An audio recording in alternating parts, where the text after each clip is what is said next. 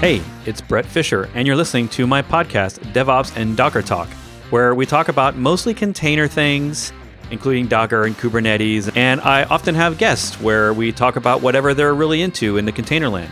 And we take Q&A questions from the audience when I'm live Thursdays on YouTube. You can find out about these podcast notes and everything else on my website at bretfisher.com. This podcast is sponsored by my Patreon page, which is also at that website and of course in the show notes.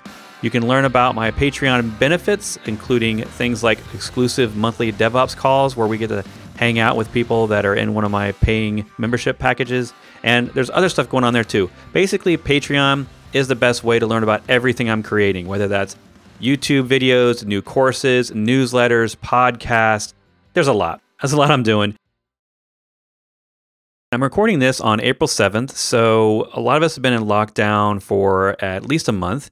And there's been tons of content out there from everyone, every tech company, just about any company online is sharing how to do remote working. And that's great. I think there's people that definitely need some of that stuff. Of course, I've been working from home for over a decade as an independent freelancer. So, you know, I feel like I'm pretty good at it at this point. But I wanted to have this show, which was the one I did last week on YouTube Live, where I talked about the tools that maybe aren't being talked about. I mean, obviously, everyone knows about, if you're in tech, you usually know about things like Slack and Zoom and Google Hangouts and the common tools, Google Docs and everything Google, basically, it's all in a browser.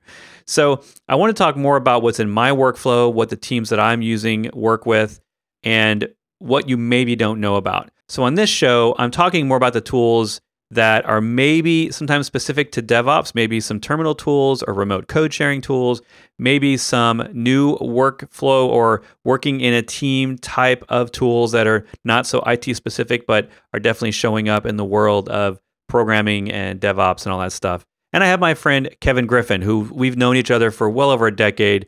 We've done companies together. We actually had a startup for a while. We've co worked together for a while. We've done lots of stuff. So he's always great to hang out with. And we talk about his tools, my tools, and all the stuff that we use remotely. So I hope you enjoy and on with the show.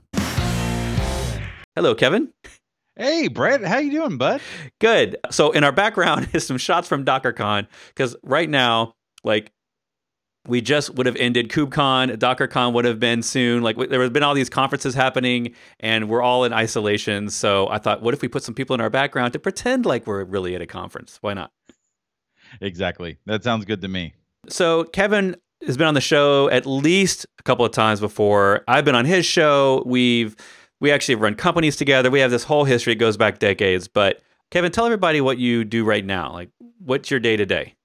Yeah, sounds good. So my name's Kevin Griffin. I'm an independent software consultant. I work primarily with Microsoft products, so ASP.NET Core, a lot of Microsoft Azure, and my day to day is just helping businesses move their infrastructure to Azure and support their line of business applications. Yeah. And then you had this other thing. This other thing. Oh, well, I have lots of other things. So on the side, I also do a lot of training specifically on Microsoft technologies and web technologies. Yeah. And on top of that, I also have a podcast. I do a podcast every week called Two Frugal Dudes. It's on it has nothing to do with technology, but it has everything to do with personal finance. Yeah. In layman's terms. So Two Frugal Dudes on everywhere podcasts are from. Yeah. And I've been work from home for nine hold on, let me check my and my watch won't tell me. I've been at work at home since 2011. Yeah. So eight eight some years now. Yeah, we kind of made that journey together. The, the, the, I I started and you started, and we were both trying to figure it out. And yeah. And I'm coming to you from uh, I call it my shed quarters. So I have taken working from home to the next level, and I built a shed in my backyard specifically to be my home office. And I I, phys- I had to commute to work this morning. Rest of you all get to work from home. I had a 50 foot commute. Yeah, you had to, you had to go outside to get to your office. I did, and it's on a day like today. It's not bad. It's sunny. It's not what like mid 60s, 70s. On rainy days, I don't like that commute because I have to walk in the rain and the puddles and yeah. the mud. It's awful. Yeah. Yeah, it's awful. Yeah. So the shed quarters is uh, sort of a work in progress. You've you've been building it over the years, but it, and adding to it. Now you got the green screen, and you got the lighting, and you got the, the the podcast mic, and now you're ready to be the streaming star. So exactly, and no one can see the mess that my office is because I'm facing this direction. I have the green screen. Yeah. But that way, uh, I'd scare people. Right. Right. I think a lot of us, uh, especially you know, when you have a, a family where everybody's nobody's leaving the house, like it's it's pretty hard to keep it even reasonably clean at this point. Like we're just all trying to yeah. keep it keep it together, keep it together. So you also have this other cool thing I just wanted to mention for a minute because it's very timely. Is that you have, you have a 3D printer and you're doing some printing. You're doing a lot of printing. I am. So I'm working with a local group of makers here in our area, the Hampton Roads area, to build face shields for everyone in hospital areas that don't have enough personal protection devices to protect themselves against the COVID-19. Yeah. And our our goal isn't to produce personal protection devices because those are uh, there's strict guidelines for the the quality of a personal protection device. But what we're building are face shields that can be 3D printed in one in about an hour or so. Okay. And then we take off the shelf transparency sheets as the actual shield. And the goal of these shields is to prolong personal protection devices. So oh, okay. if someone's wearing a, a surgical mask or an N95 mask, the thing that will make that quickly deteriorate is if fluid gets on it.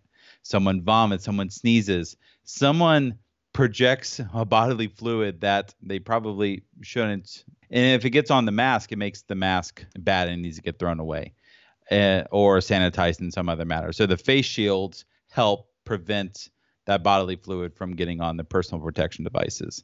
And so it's a little thing that we can do to try to help reduce the spread of the disease and I have a 3D printer. I love my 3D printer running all the time.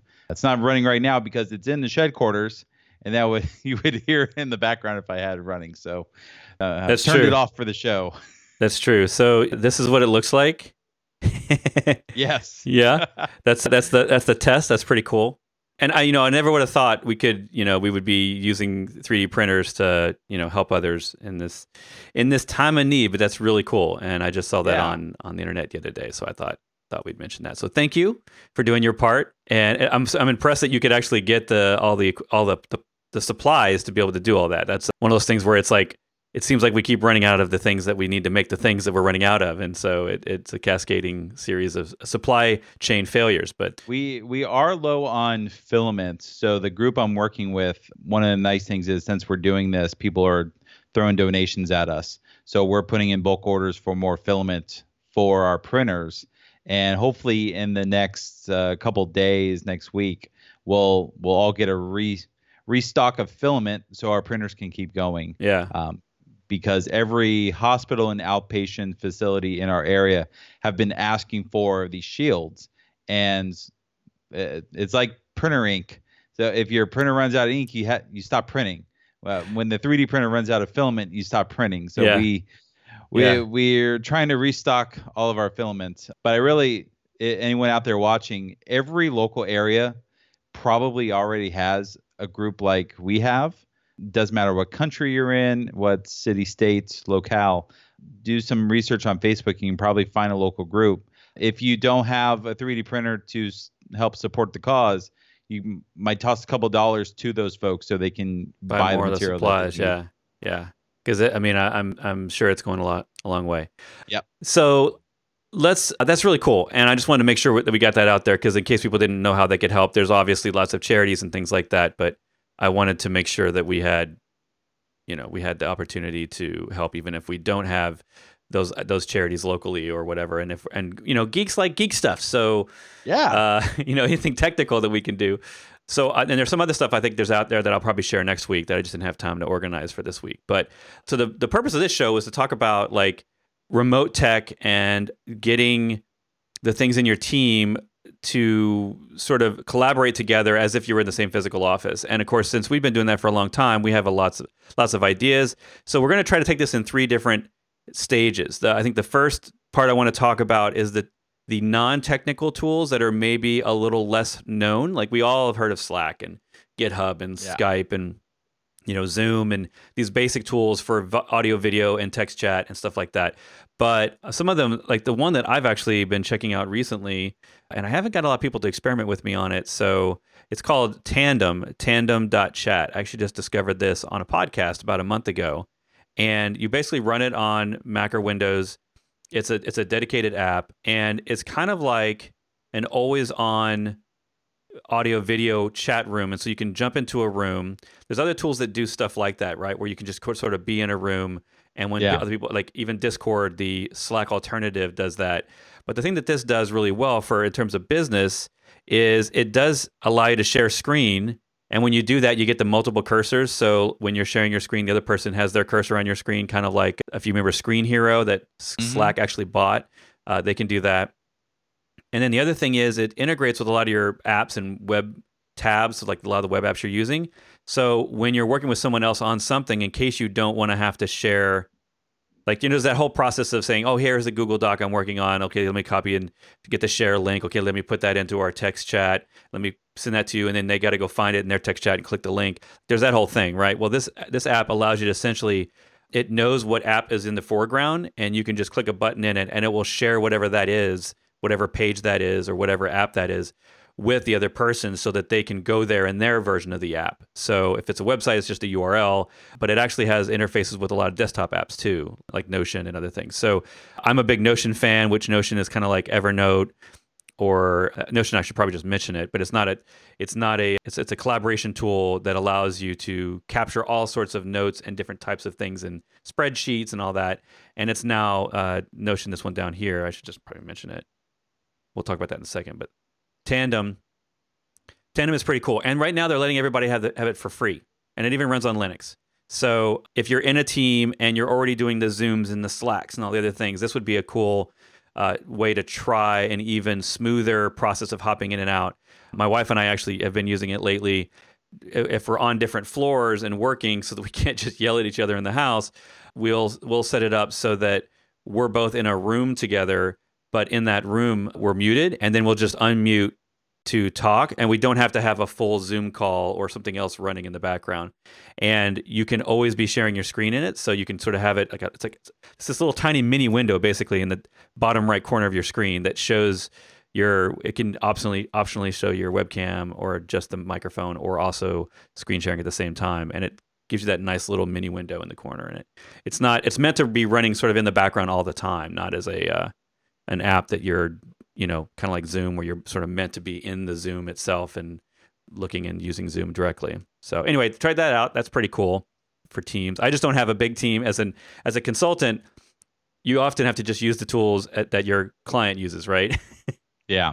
and so a lot of teams aren't like you have they have their own rules their own security requirements so it can be tough as a consultant because you every client's got their own set of tools.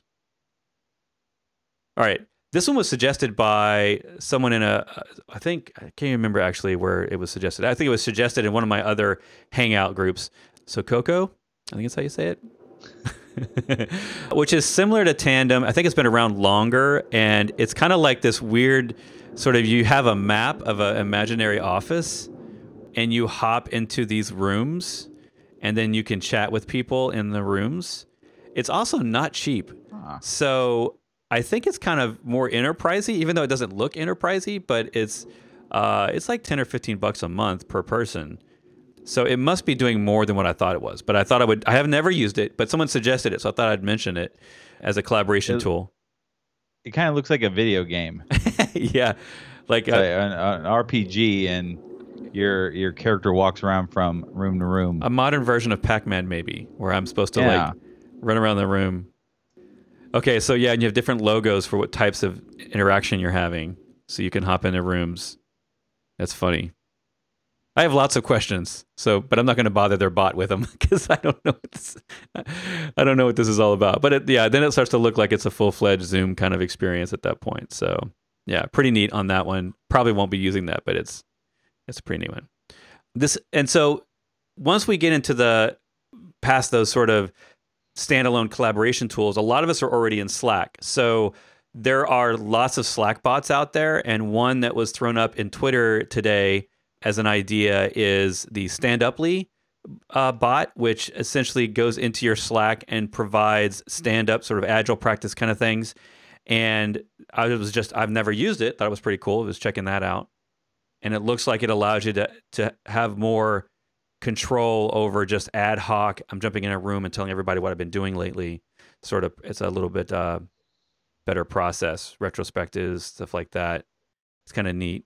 I, lo- I always love Slack bots because it saves me from having to have one more app. You know. Yeah. So I'm sure there's other bots out there. In fact, if you're in chat and you have your own recommendations on bots that your team uses, Slack bots to make Slack more fun. And I mean, there's there's the taco bot. There's all sorts of Slack bots you can get, but you know, there's some that are for, for business purposes. So we'll try that. All right. So getting more into the technical stuff and then some stuff that Kevin and I are going to try to get working together. We were we were playing around with some of these tools beforehand because some we've used and some we haven't, and we thought, well, you know, let's let's try out some stuff. So the first one is from Alex Ellis, who was actually on the show a couple of months ago, and his podcast is going to go out here in a few weeks, actually. So if you're a podcast subscriber, you'll see that one.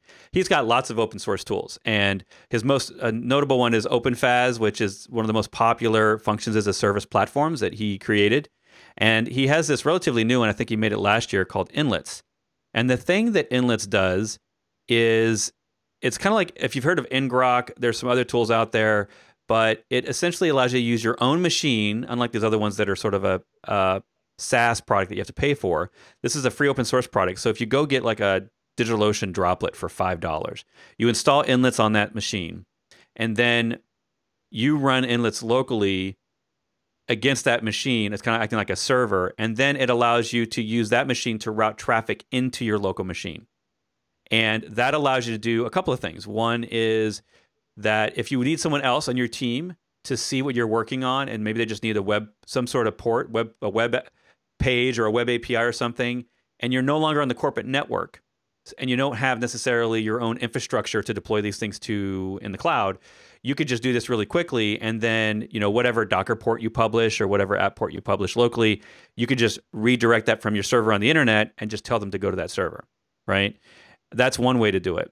The other thing is like a lot of us that are testing devops tools we want to test ssl and one of the best ways to test ssl is let's encrypt but let's encrypt requires that the endpoint you're you're using to create the certificate for be on the internet so you could use this to get Let's Encrypt certificates for your local machine that uses your own domain on the internet through your little, you know, DigitalOcean droplet or whatever VM you have on the internet that's running inlets. And that would allow you to do that. So, or, you know, like anything else, like if you're testing stuff in DevOps and you want people to just test it, you know, come in from the internet, you can. Or if you've got webhooks, right? So, classic another case is if you're testing webhooks locally, but you need things on the internet like GitHub and other tools to send you a webhook, you can use this to do that as well because it's support on the internet. And you can just point them to that IP address or domain name if you have it. So he, he's created a real, it's really easy to use. I'm not going to go through a demo because he actually talked a lot about it. You can actually look on this YouTube channel back in January. We did a show. You can just look for the OpenFaaS Alex Ellis show and you can check that one out. I will put that in the show notes, by the way, for the rebroadcast of this. So if you're checking the description if you're not watching this live. You can see that. Do you think you could use that, Kevin? I don't know if you have that within yeah. your. I, I'm I pay for ngrok because I use it so often, and it's for a couple of the scenarios you just talked about where I'm testing webhooks and the the webhook wants to hit something internet facing, but I'm trying to do some development locally. So I set up ngrok to forward it to my local machine, and and to do all that stuff. But they're fancy features like having a custom uh, domain.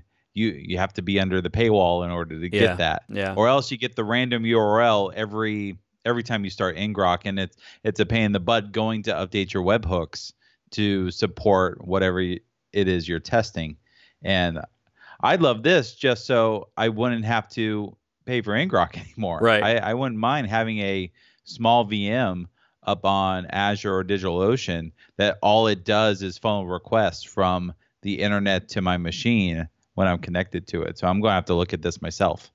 Yeah, that's kind of I think it was one of his motivations was ngrok is a paid service. We don't always need a paid service. You may not you may only use it one day a month. Eh, Yeah. You know, or whatever. And so he's creating, he's trying to create sort of a superior do it yourself thing. And one of the things that Alex is really good at is he makes his CLI tools really easy to use. It's it's very Docker esque to me that it, he makes the command lines, and he's got a lot of other stuff on his on his GitHub, so you can find those things too. He's got other things for deploying Kubernetes, like it's called k3sup. He's got another thing that makes it easy to deploy apps on Kubernetes. So it's pretty neat stuff, and I I don't yet have this strong need for it, but I'm I keep looking for reasons to use it. So anyway, that's a cool one. The next one is kind of obvious. I think people have at, talked about uh, diagram. Used to be called Draw.io. Diagrams uh, online, they're collaborative, so they just store as a Google Doc or as a you know a, a OneDoc or one cloud or whatever the all the other you know Dropbox, all the other different types of document storage. So you can work collaborative collaboratively in this with other people. This is like the close one of the closest things to a whiteboard. Zoom has a whiteboard built in, and other things have whiteboards built in, but this one is a little more a little more feature full featured, so you might want to check that out. If you know if you know of another whiteboarding tool, by the way, out there in chat, like uh, let us know because that one that one is something that I don't have a lot of good good stuff for.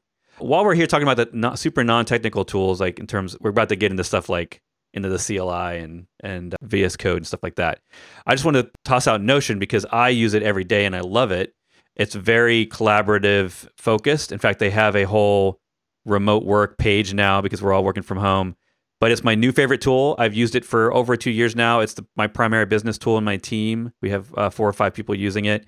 And it's kind of like a Google Doc where people can work on the same page at the same time. Everything's a web page, but they also have dedicated apps.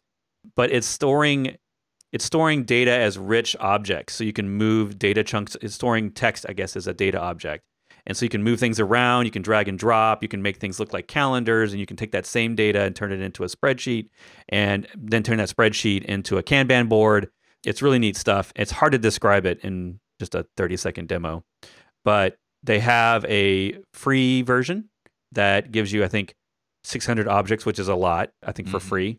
And then they have paid plans that I've been paying for for over two years because I moved from when I started using this tool, I basically moved from like four tools to this one. I used Google Docs less. I moved from Evernote. I had year like a decade worth of Evernote.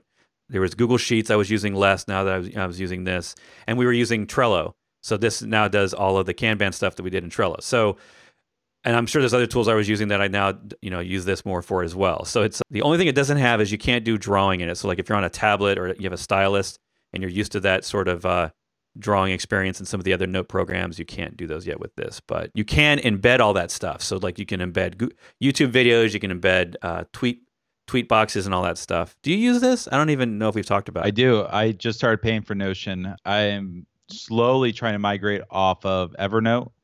And what really what convinced me to use Notion was I was tracking conference submissions and I was able to go into Notion and create a, a Kanban board for the conferences I was submitting to.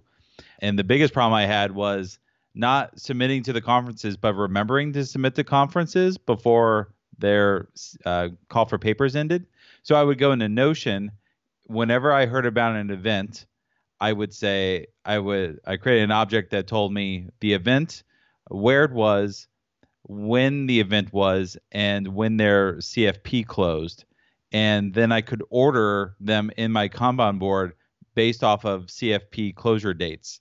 And at a glance, I would go in once a week, look at all the events when their CFPs ended, Yeah, and then go in do my work to submit, then move them to uh, another category.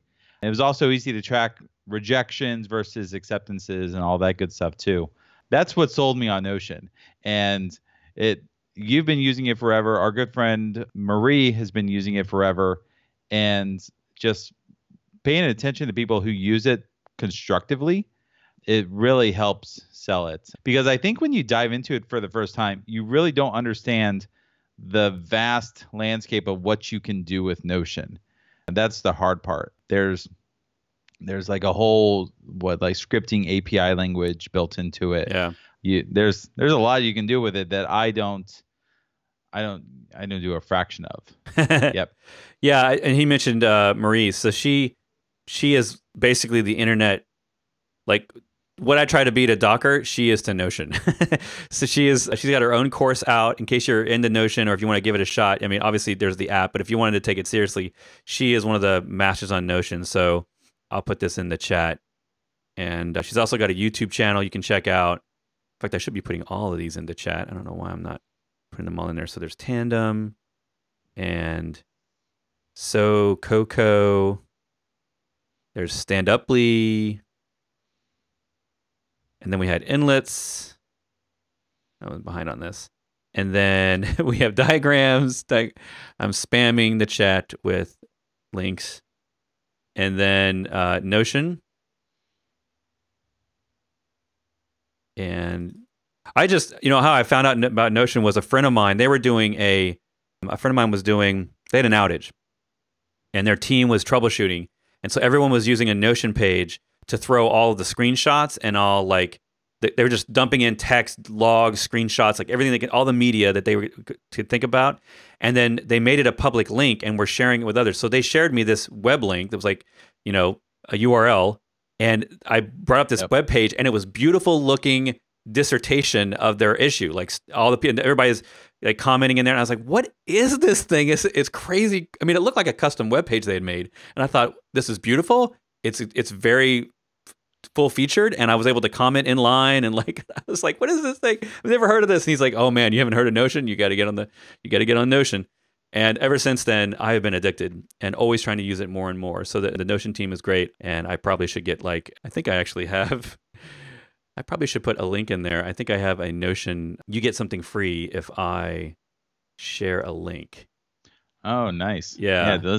delete that other link. Use the affiliate link. Yeah. I think I have invite earn credit. Yeah. They get, yeah, you get $10 in credit if you use this link. So all right. So getting okay. So other people have mentioned some things too, like Rocket Chat. Rocket Chat is a great alternative to Slack. There's a lot of people that are doing that. So you can do you can either use their hosted version or your own. That's pretty cool. I'm stuck on Slack because everyone seems to be on Slack. So I wish I could use Discourse or Discord rather because I love Discord too. But it's you know we're all stuck on Slack for now until and the, and the Slack UI is changing. So I keep waiting for my my updates on some of my channels because some of them have the new UI and I, I'm digging the new UI but the, but not all of them are changed over yet. So I'm kind of anxious for that. Have you have you seen the new UI? I have. I have one or two Slacks that have, have switched over. It's you know it's all right. It's a little bit of a mind shift because when you have 50 Slacks and yeah. you switch between them, it's like well this one's old, this one's new, this one's new, yeah. that one's old, and yeah, I'm hoping this doesn't take six months, right? Like I, I was kind of hoping it would be over the course of a couple of weeks, but yeah, well, congrats, you know, Slack team on getting getting that major UI change out without pissing everybody off because that's hard to do. When you're when you got millions and millions of people using your stuff, it's hard to change anything and not make people upset. All right, so this is the thing that you and I demoed last year, I think, right? Like yeah. we talked about live share and you were showing it off to me and I was kind of blown away by it. And it's another one of these tools that it's there. It we didn't know it was there and as soon as you see it's there, you're like, "Okay, well I'm I'm this is now the thing I'm going to use from now on for this problem." So, why don't you pitch it? Like what's your elevator pitch for this tool? let's see. Live share is basically collaborative IDE, um, integrated development environments. So with live share, we can both work in the same editor at the same time on the same files. And you see what I see, I see what you see. I can run code on your machine. Uh, you can run code on my machine. It's basically as though we were pair programming at the same desk at the same time, but we're 20 miles away, or you're 500 miles away, or 5,000 right. miles away. Right. Um, live share really makes that easy to do by eh, because if you and I are using the same editor, really the difference is what's on my disk and what's on your disk. So live share connects our two editors together and someone's the host and someone's and then you can have multiple people that connect to it yeah and we all get copies of what is on your machine what what you're looking at within certain permissions. So you can say, all right, these files someone can't look at. And I can look at a file that you're looking at. You can highlight code on it. You can change code. I if I can make you read only debug an issue. What's that? I can make you read only. yeah, like if you. Uh, yeah, I believe you can. yeah. Um, but if you're looking at an issue, and- and this is how they demo it at Microsoft is, oh, there's a bug in our software. Let's go, let's go into the file and scan, scan, scan, and then Kevin, the the remote person, says, wait, I see the issue, changes it on the fly, and says, okay, let's let's rerun this, Yeah. and I can see your console output. So if you have terminal going, I can see your terminal output. It's really nifty, and it's they've put a lot of work into it. So it's built into VS Code, and I'm also a Visual Studio user. So I go back and forth between full Visual Studio and Right. then VS Code, but it's built into both. So I can Really. be a Visual Okay. Studio user, and you can connect to my Visual Studio through VS Code. Which so like you're on a Mac. Mac has Visual Studio, but it's not it's not like the Windows version of Visual Studio. So you can still help me by being even being on a different platform. Yeah. And I thought we'd just demo this Yeah. just because it's not hard to set up. And, you know, there's a lot of tools out there that, you know, pair programming is not new. Remote pair programming is not new. In fact, we're going to talk a little bit about TMUX and some really sort of the traditional terminal kind of hacking stuff, maybe a little bit more uh, common in the past. But this is my, my preferred way now. Um, unless we need to be both on a server and doing this, which I honestly think we could still do because there's still there's now all these plugins where you can SSH through VS Code, right? You can SSH into a server and have it just transparently editing stuff on a remote machine. You can uh, be in, you can do it in a container. There's all these things that these plugins. But let's let's bring this up here. So on my screen, what I've done so far, if I can find it. So this is my VS Code window. I'm in uh, a Jekyll. I mean, it just it could be any it could be any files in a directory. It doesn't really matter. I'm in a, a simple Jekyll static site, and what I need to do is I first need to add, add the plugin. So I have that plugin already. It's installed, and you'll notice this new little live share button at the very bottom. So if you can see at the bottom of my screen, is this little live share button, and if I'm on, you know, if I'm in a file, let's say, and I'm in here looking at this file, and I want Kevin to come in, what it's going to do is it's this is a free service, which is crazy because there's obviously servers on the internet that are maintaining this. So it connects through either you have to authenticate, you either authenticate through Microsoft or GitHub, and I chose GitHub account, and it gives me this URL that I will then go over in my private little chat with Kevin and give him this URL. And then he clicks that URL. Yep. Notice how I can make it read only on my screen. I'm actually going to, you can see down at the bottom right, this little pop up says, Hey, I've pasted the key into your clipboard. You can make it read only, which I didn't because I want him to make edits. And I can put take that away.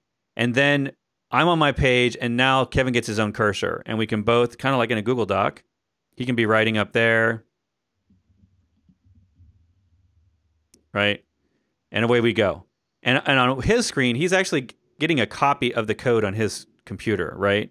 So technically, you could be running this, right? You could run Jekyll in the background, and this, in theory, should work. I think I'm not sure if it's. I guess it's everything in your view that it tries to sync. I'm not really sure exactly. So on my screen, I I get your workspace, your directory listing, and you're in one file, but then I can go into another file and I can start messing around. Yeah, and you'll notice on my screen when he does that, that file Yep. shows up in Yep. my top left as another file being edited. I can go in that file and he's already in there going about it, doing his thing. And this just works. And then if I when I'm ready to be done, it's this little button down at the bottom of my toolbar down at the very bottom here. I can click on that and I get some options. I can quit. I can we can share a terminal together. Mm-hmm. There's lots. I mean, I basically I keep finding out that I don't know enough about this tool because there's more to it. Their website has a lot of details in the this URL I'll put in, into the chat, which um, this URL, you'll see that there's a bunch of examples and quick start guides on joining. It's all done over an SSL connection. So the fact that it was made by Microsoft gives me a lot more uh, trust and faith in this being a relatively secure option. It's been downloaded almost 2 million times. You know, it's it's something that I would trust, right? I mean, Microsoft's the lead the lead team on the VS Code project itself, so you're running their code already by running VS Code. I'm not going to guarantee anything here, but I, I you know, like if there's some random dude on the internet that's making this thing, you know, I would be a little skeptical because I'm essentially syncing all my code through some cloud server to someone else, right? So I, I would be a little bit uh, more careful about it if it was not Microsoft. And the fact that it's free is probably there's probably companies out there that are going, oh crap, like we have a tool you pay yeah. for, and this tool is free. So uh, that's pretty cool. And you know, Kevin and I were playing with this beforehand. It's not foolproof. I think there's some things we don't quite understand about which files it needs to sync and which files it doesn't. There's clearly some configuration going on there that we maybe need to learn more, a little bit more about. I've only used it for some of the most basic stuff like this, where I just need to share a file out. But I've got some projects coming up that I'm going to be collaborating with other companies on. And uh, a lot of times, our traditional method of doing this was just sharing screen, right? And yeah. you would you would talk about my code while I'm doing it, or you, you know you would you would guide me or whatever. You would be sitting kind of like in a real pair situation. You wouldn't have access to the keyboard necessarily in a lot of cases unless I slid it over to you. But in this case, this is not near as bandwidth intensive or as you know like we could be on this file together, and I wouldn't have to also be in a, a screen sharing voice video chat program just to make it work, right? So anyway, pretty cool stuff. I'm looking forward to using this in some future projects that I'm going to be working with some teams on some Docker stuff with. So we'll probably be working on some YAML and Docker files together. And ideally, I, what the what I try to do in projects, especially as a consultant, I'm sure Kevin's the same way. You know, you, ideally, I want them to do a majority of the work, and I'm just there advising and, yeah. and, and guiding them down the road so that they're learning faster instead of me doing all the work myself for them. So this is a this is a good thing. And I think you know saying, hey, we're using VS Code, not a rev- not some tool that the company has to subscribe to and pay money to some unknown entity that they don't know who it is. It just works out of the box. It's free. So hopefully everybody will be cool with that. All right. What's really interesting is you you can do shared servers and shared terminals. So you were just talking about inlets and opening a pipe to from the internet into your machine. One of the things we do with Live Share is I can share one of the ports on my machine, and you can access my local port through Live Share. So if I'm running the app and I'm on port 8080. Yeah, we well, demoed it. We demoed that, that last time, didn't we? I, now, I'm now yeah, remembering that. Yeah. That's probably one of my favorite parts. Is like, well, here you go to the server and run the code off on my machine and you can see what it's doing. And that just saves so much time. Yeah. Yeah. So, and then I could share. Oh, so yeah. So there's options here, right? Share server. Yeah. And then I can share terminal, uh, read write. So then we're on my machine. Yep. And I can type in it. Kevin's typing that. Yeah. I wonder if I could prevent sudo in that situation. Uh, yeah, see. that's right. That's right. Focus. Let's see. Request other participants to follow you. Oh, yeah, that's right. Because this is the this is the feature where if I'm working and I want your attention to say, hey, look, come look at what I'm doing in this file, I could do yep. that. But that is really neat. We we need to find a project to work on it together so we can just use it. And then I and then I kicked him out. And so yep, what happens I'm when out. I kick you out? Does it do you lose access it, to everything? It closes the VS Code workspace. So it just opens up a blank workspace. Okay. It's as if nothing ever happened. Right. Right. Way. So it cleans up after itself on your machine. In other words. Yeah. Yeah. Yeah. Pretty cool. All right. So the last one that I had that I really wanted us to dive into was a conversation I was having with some other people. My Patreon, my Patreon membership. We have a, a thing called High Fiver. So people that give five dollars or more on the Patreon uh, for for me we get together monthly and we talk about DevOps stuff. And the topic shifted to these sort of remote pairing tools. And we started talking about iTerm uh, or Tmux, rather, Tmux as a, and Screen, some of these tools in the shell for jumping. Really, originally they were for jumping into servers and you having access to something where you didn't have to worry about losing all your work while you when you disconnect. So if you SSH in the machine and you you know then you go into Vim and you want to do a bunch of stuff in Vim and then you want to leave and you or you want to close your laptop and you don't want that all to be lost, you would do something like Tmux, which is I think pretty much the gold standard now. Uh, Tmux allows you to have a virtual session essentially so that you can SSH in and out of that machine but not lose your work. So it runs in the background at sort of like a daemon. It is a daemon technically, and it's running on that Linux machine so that you can jump right back in and you can have multiple uh, tabs and multiple side by side shells and stuff like that inside of it, so that it's almost like a terminal within a terminal. And I use that a lot when I back in the day before we had you know all this GitOps and DevOps stuff. I would be shelled into a server, and I would have a bunch of Vims open trying to do a bunch of server stuff and Maybe it was through a jump host. A jump host is that thing that you have that it's a server sitting on the internet that that allows you to access other machines by jumping through it. So you have to SSH into it and then into a machine, sort of a double hop scenario. And so when I was in those days, and those days are largely gone, at least for me, because a lot of what we do now is we don't do it directly on the server. We just do things in GitHub, and then automation tools will update all of our infrastructure, right? We don't actually have to go in and manually touch infrastructure. We do the automation side. But back in that day, we did have to do that. Well, Tmux, let me just bring that up so that you can go check that out if you're not aware of Tmux. It's it's a little hard to get started, I think, because it's a largely it's not there's not a lot of mouse support in it, especially by default. So you kind of got to learn all the command line stuff for it, and you can change those. So let me get down here to the README. So it works on any Unix type machine.